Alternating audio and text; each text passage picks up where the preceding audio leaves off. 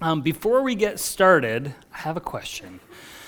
Who here feels like you personally, you just feel really confident in your sense of direction? You have a natural way of just, okay?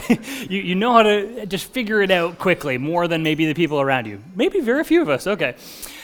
I do not have that. Like, I do not have that, not even a little bit. Um, Pastor Tim often will send, uh, when one of us forgets to close a door or something, talk about the east and the west doors. And I'm like, like, the front, you mean? Like, I just have no idea uh, what he's talking about when he says that. Or maybe when I'm driving through the city, uh, my dear wife will be beside me and I'll make a turn and she'll just kind of be like, huh, oh, okay, like you, you thought that was the best way to go. And uh, it doesn't maybe make sense to her so much. And maybe for good reason. Usually she is right and I am not when it comes to the direction piece. And so, uh, anytime we've ever, uh, Bethany and I, been like traveling or away, I know that it's not natural for me. So I do my homework. I try to study hard and really like prep ahead of time where I need to go and how to get there and this kind of thing. Um, well, one time we were traveling in, in another country in a place that was quite unfamiliar to us, and I didn't have it all figured. And so we were kind of wandering around looking, I guess, pretty lost. And these two uh, pretty young guys came up to us and, and were our greatest friends at first. They wanted to be our guides and show us the way to go. And we had no idea. So we're like, yeah, this is great. Um, and as they were leading us, like the way didn't make sense, but it, that's no surprise. It's unfamiliar territory to us. But these guys started to become um, maybe a little not trustworthy in our eyes. Some of the things they were doing and saying, we were kind of like, I don't know if they really have our best interest at heart here, the more they were taking us through these little alleys and stuff. And so we cut and run and we got out of there because we're even more lost. and then it, because that's a very uneasy feeling, right? To be following someone who you don't know if you can trust. Uh, it is a great feeling, on the other hand, when you're following someone who does know the way that you can trust, who's leading you somewhere good with your best interest in mind. They're leading you somewhere good and safe. And so today we're talking about the challenge of following God um, when a lot of the time his ways don't really make sense to us from our human perspective. And that can be a big challenge.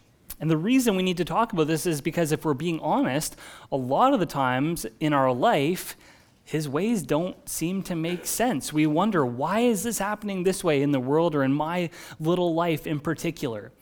And even more so, when we open God's word and we read through the scriptures, we see most of the time he's been at work among his people. They've been scratching their heads, wondering from their perspective, how is this making sense? God, what are you up to. doesn't seem to always be the most logical or reasonable or what I would do uh, when it comes to God. And so we, at least at first glance, doesn't seem to make sense. And so today our big idea is this that God can be trusted, He's worth trusting even when His ways don't make sense to us. And there's a few becauses. And our first because is because He knows more than I do. He knows more than I do. And you might be thinking, well, yeah, like, of course. But I, I, would argue, I don't think we actually live like we believe that to be true a lot of the time. Uh, I invite you to turn with me in uh, your copy of God's Word. Hopefully, you have it with you in Isaiah chapter 55. Isaiah chapter 55. You maybe know kind of right where we're headed. It's maybe a, a more well known passage in Isaiah, um, and it's a great one. And the reason maybe I struggle a lot with God's ways or plans is because I kind of am thinking to myself, subconsciously, hopefully, uh, this doesn't maybe feel like the right way, God. Or, God, have you thought about this angle of the situation? Or, if I was him, man, I would do things differently. I would do blank. Has he thought about blank?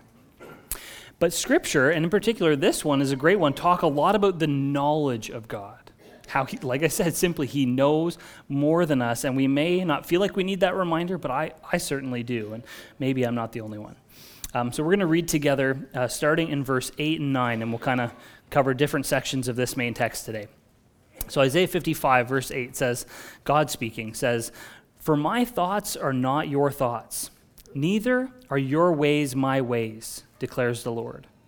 For as the heavens are higher than the earth, so are my ways higher than your ways, and my thoughts than your thoughts. Love it when God just, he lays it out there, plain and simple, says, I know more than you. My thoughts surpass yours. You might say, How much? Well, think about how much higher heaven is than the earth. That's how much. My ways are better than your ways. My plans are better than your plans. We tend to, or maybe is just me, often think our ideas are our best, right? Or our plans are, are real good. Everyone should listen up to our plans. And God's saying, hey, your best stuff, your best ways, your best plans, so far below my own, it's hard to imagine. That's like, wow, right? He knows more. His ways are better because, this is key, his knowledge is perfect. He knows so many things of which I haven't the faintest idea. His knowledge is perfect, and that also means he sees ends in my life that I just cannot see. And we need to be reminded of that. I'm not smarter than him. There's no angle to my situation or to what's up in the world that he hasn't considered that he needs me to, to weigh in on. He knows more. Uh, another great text you'll see on the screen on this exact topic in Romans chapter 11, Paul writes this. He says, Oh, the depth of the riches and wisdom and knowledge of God. How unsearchable are his judgments, how inscrutable his ways. For who has known the mind of the Lord, or who has been his counselor? In other words, he's just kind of ranting, like, wow, the knowledge of God. We can't even comprehend. Who could ever like critique his decisions? Certainly none of us, because we can never have wisdom to offer him. He knows so much more. And I think maybe one of the feelings, uh, or often this feeling of distrust, or we struggle with how God's ways may not make sense, or confusion, even anger sometimes when things happen, we can't make sense of them, comes from uh, a lack of ability we have to discern between felt needs and real needs. Maybe you've heard that distinction before. Uh, but felt needs are exactly how they sound it's, it's what I perceive, what I feel that I actually need to fix my problem or fulfill myself. Real needs are the true thing. what do I actually, truly need? And there is a difference. So, for example, I may be really tired. You might say, well, you always look tired. Yeah, no, no surprise. I may feel exhausted. I may feel the solution here. My need, what I really need, is four shots of espresso over ice with sweet cream. That would fix everything. I know that full well. My real need might be an earlier bedtime, but who's to say? Someone might feel in their loneliness or lack of contentment like, I feel my need is I need a good friend, I need a boyfriend or girlfriend, I need a spouse. Everything would be better if that was need was met. And the real need may be taking uh, fulfillment in Christ, taking identity in Him, and not relying on a human being to meet my needs. There's a big difference between the two and we can't see him very well. So, in other words, often God's ways don't make sense because I don't know what I need. I think I do, but I don't know what I need best. He does. And often when we face this tension of not understanding how God, God works, we ask ourselves this well, if I had the power that God has, though, I would do blank. If I had all his power, I would do this. And I heard recently maybe a better question to, to think on is if I knew everything, that God knows. If I had the wisdom God has, what would I do? There's a great quote you'll see on the screen that is from a guy named Tim Keller, and he says this. He says that if we knew all that God knows, we would ask for exactly what he gives. Think about that. If we knew all that God knows, maybe we would ask exactly for what he's given us. As hard as that might be to think about, depending on our life situation at the time. He has acted the way he has because of perfect knowledge, which is above my own. And so I shouldn't really be surprised when he works in ways that don't make sense to me because why should it make sense to me if his knowledge is so far above my own? That'd be kind of weird if I was always on the same page with understanding God. I don't know the way, he does. Second thing we can look at to remember is when, when his ways don't make sense to us, is that his track record speaks for itself. He has proven himself trustworthy. So, no doubt in your life, there's things that you can uh, see now, maybe in hindsight, of how God was working that made no sense at the time, but with a little distance, it kind of became clear what He was up to. Hopefully, you have experiences like that. I have several of them in my own life. It doesn't mean it was an easy time, it doesn't mean it was fun, but hopefully, in hindsight, you can see hey, now I can see how he was working for his glory and my good, even though it didn't make sense in the moment from my human perspective. So, hopefully, in our lives, but certainly in Scripture, when we read, we can see all kinds of examples where things didn't make sense to God's people in the moment, but afterwards, they're like, oh, yeah, that's pretty cool how that all came together. And we have the benefit of being many thousands of years removed to see that in a different way, right? It's all kinds of things. Uh, the promises God makes to Abraham seem laughable to Sarah at first until it makes sense when God brings his promises to pass, right? The idea that Moses would lead the people up out of uh, oppression in Egypt didn't seem to make sense until God brought it to pass. Uh, the idea that God would bring his people back from exile exactly like he said through the words of a pagan king doesn't seem to make sense until he brings it to pass. The, the fact that the greatest missionary of all time was once a hater of Christians doesn't seem to make sense, and yet God's ways are above our ways. And far and away, there is no better example in Scripture of something that is unexpected and doesn't seem to make sense, to us at least, than the cross. Think about that. Brandon uh, talked about this last week, how this was not what people were expecting the Messiah to be like. How is the Messiah more like the Isaiah 53 suffering servant Messiah than this mighty king who might overthrow the Romans that they were thinking would be a better way? How could this Messiah be fully God and fully man? fully God and experience all the humble experience of humanity. That doesn't seem to make sense. It doesn't make sense, uh, or seem to, that this perfect Messiah who's never sinned would die a sinner's death, maybe the most humiliating, torturous death ever uh, thought of by man, for guilty people, for sinners like me. That doesn't seem to make sense. And yet, this is what God has brought to pass. It sure didn't seem to make sense to his disciples on Easter Saturday when their, their teacher is on the cross dead, and now they're trying to make sense of life. But it began to make a little more sense to them the next day on Sunday. And for us, maybe 2,000 years later, it, it seems like a little more, it makes sense.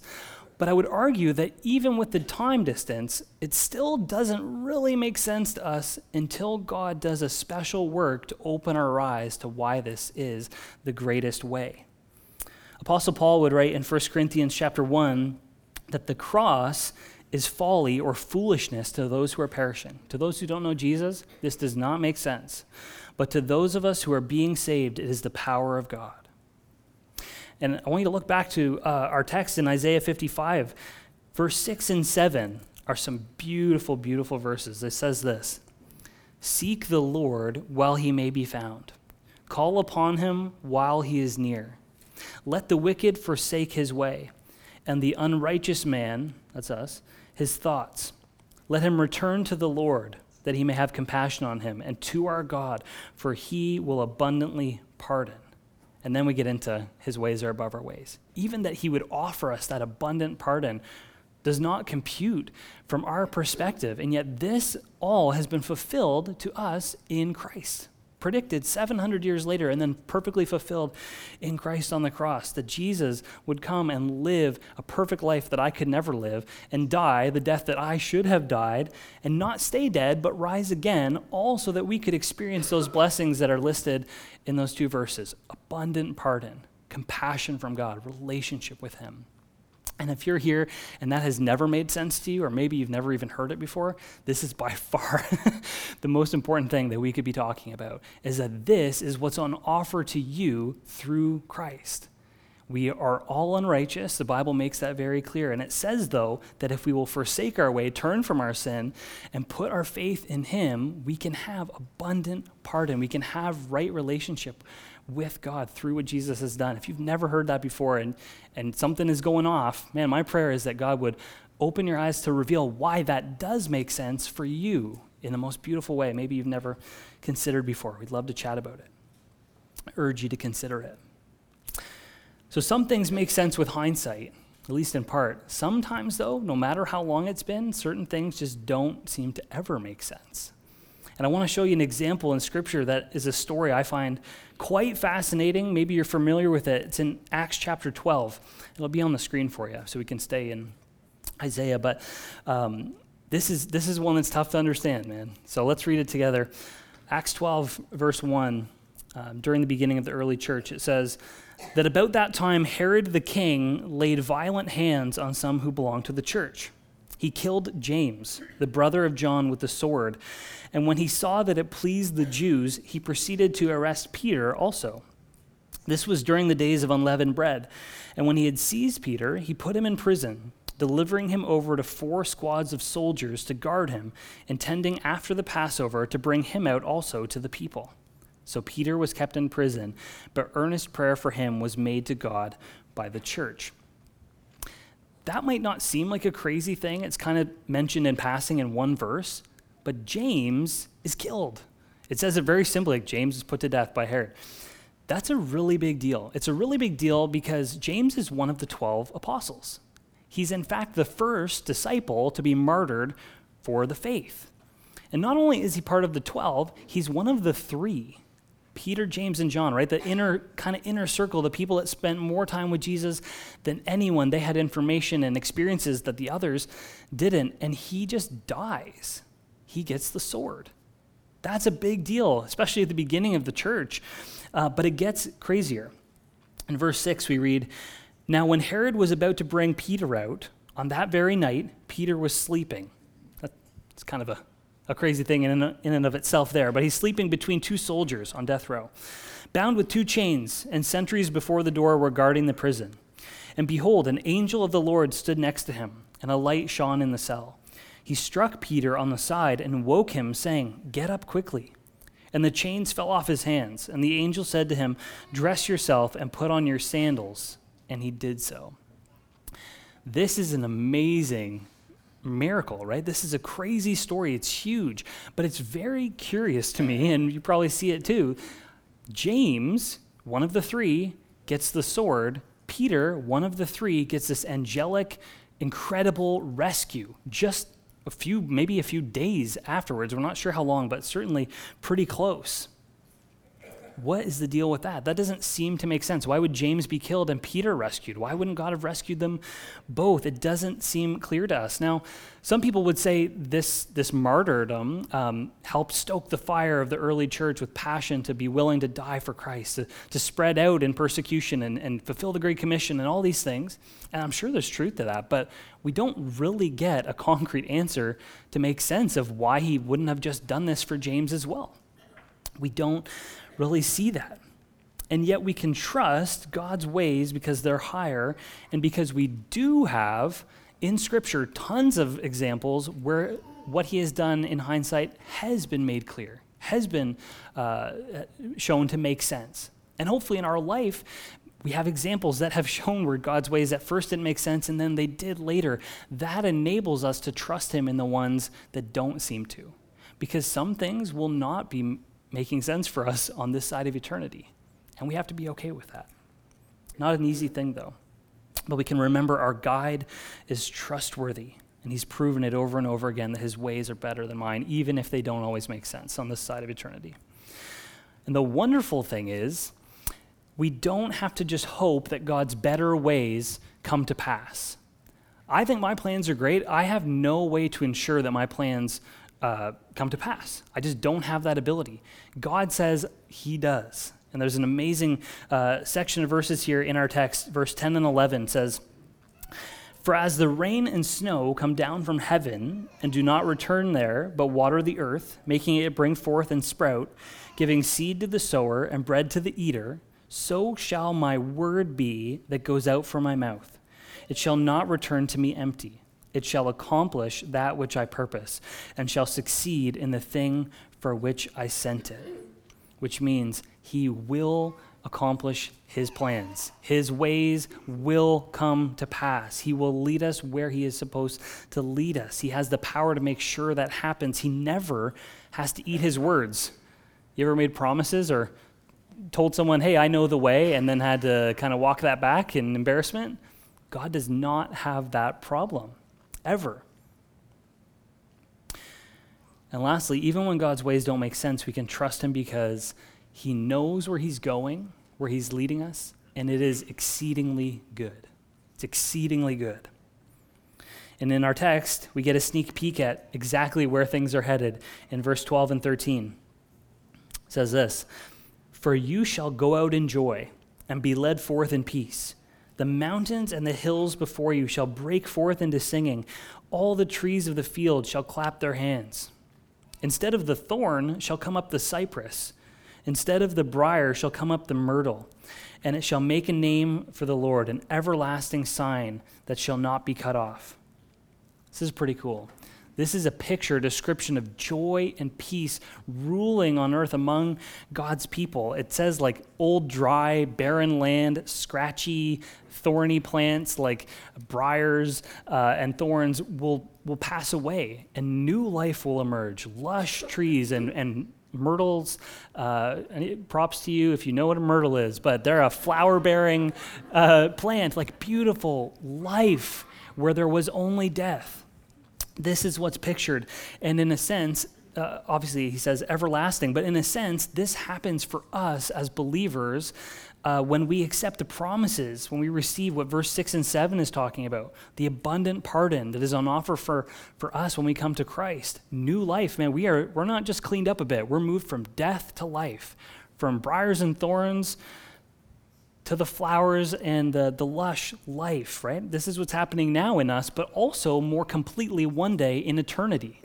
The trees are not clapping their hands yet, as you may notice, but that's what's pictured one day, even more perfect, a world restored to how it was designed to be, which is perfect. Every sad thing comes untrue, every wrong is made right, every tear is dried joy and peace reign among God's people, and we will be living with him forever for those who know Jesus. This is where he's leading us.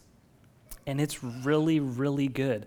And so between then and now, a lot of things might not make sense, but we can trust him because we know where he's leading us, and it is exceedingly good. The question then is this, this idea, this decision will I actually trust him? And we use that word a lot in church, but man, when we're actually forced to practice it, it is incredibly difficult to trust Him. It's really, really hard. Um, my daughter Everly was going through a tough thing earlier in the school year uh, for a couple of weeks, and she was just so stressed out. She's really struggling. Um, and mom and dad obviously are trying to speak into this and say, you know, it's going to be okay, and, and, it's not that big a deal, and like God's with you, and, and we're here, and try to coach her through it. And she would have none of it. Maybe you've had that experience with your kid, just nothing getting through. And as a parent, that can be kind of frustrating to keep trying so much to help your child, and they just they won't listen, they won't trust what you're saying. And eventually, kind of had a, a parenting moment, not a, not a breakdown, but a moment of kind of getting down on her level and saying, like, why will you not just trust me? Like, I'm your dad. Why will you not trust God? I said that. And then I felt like this burning kind of conviction of, wow, like, how many times does God look at me and say that to me? Why will you not just trust me?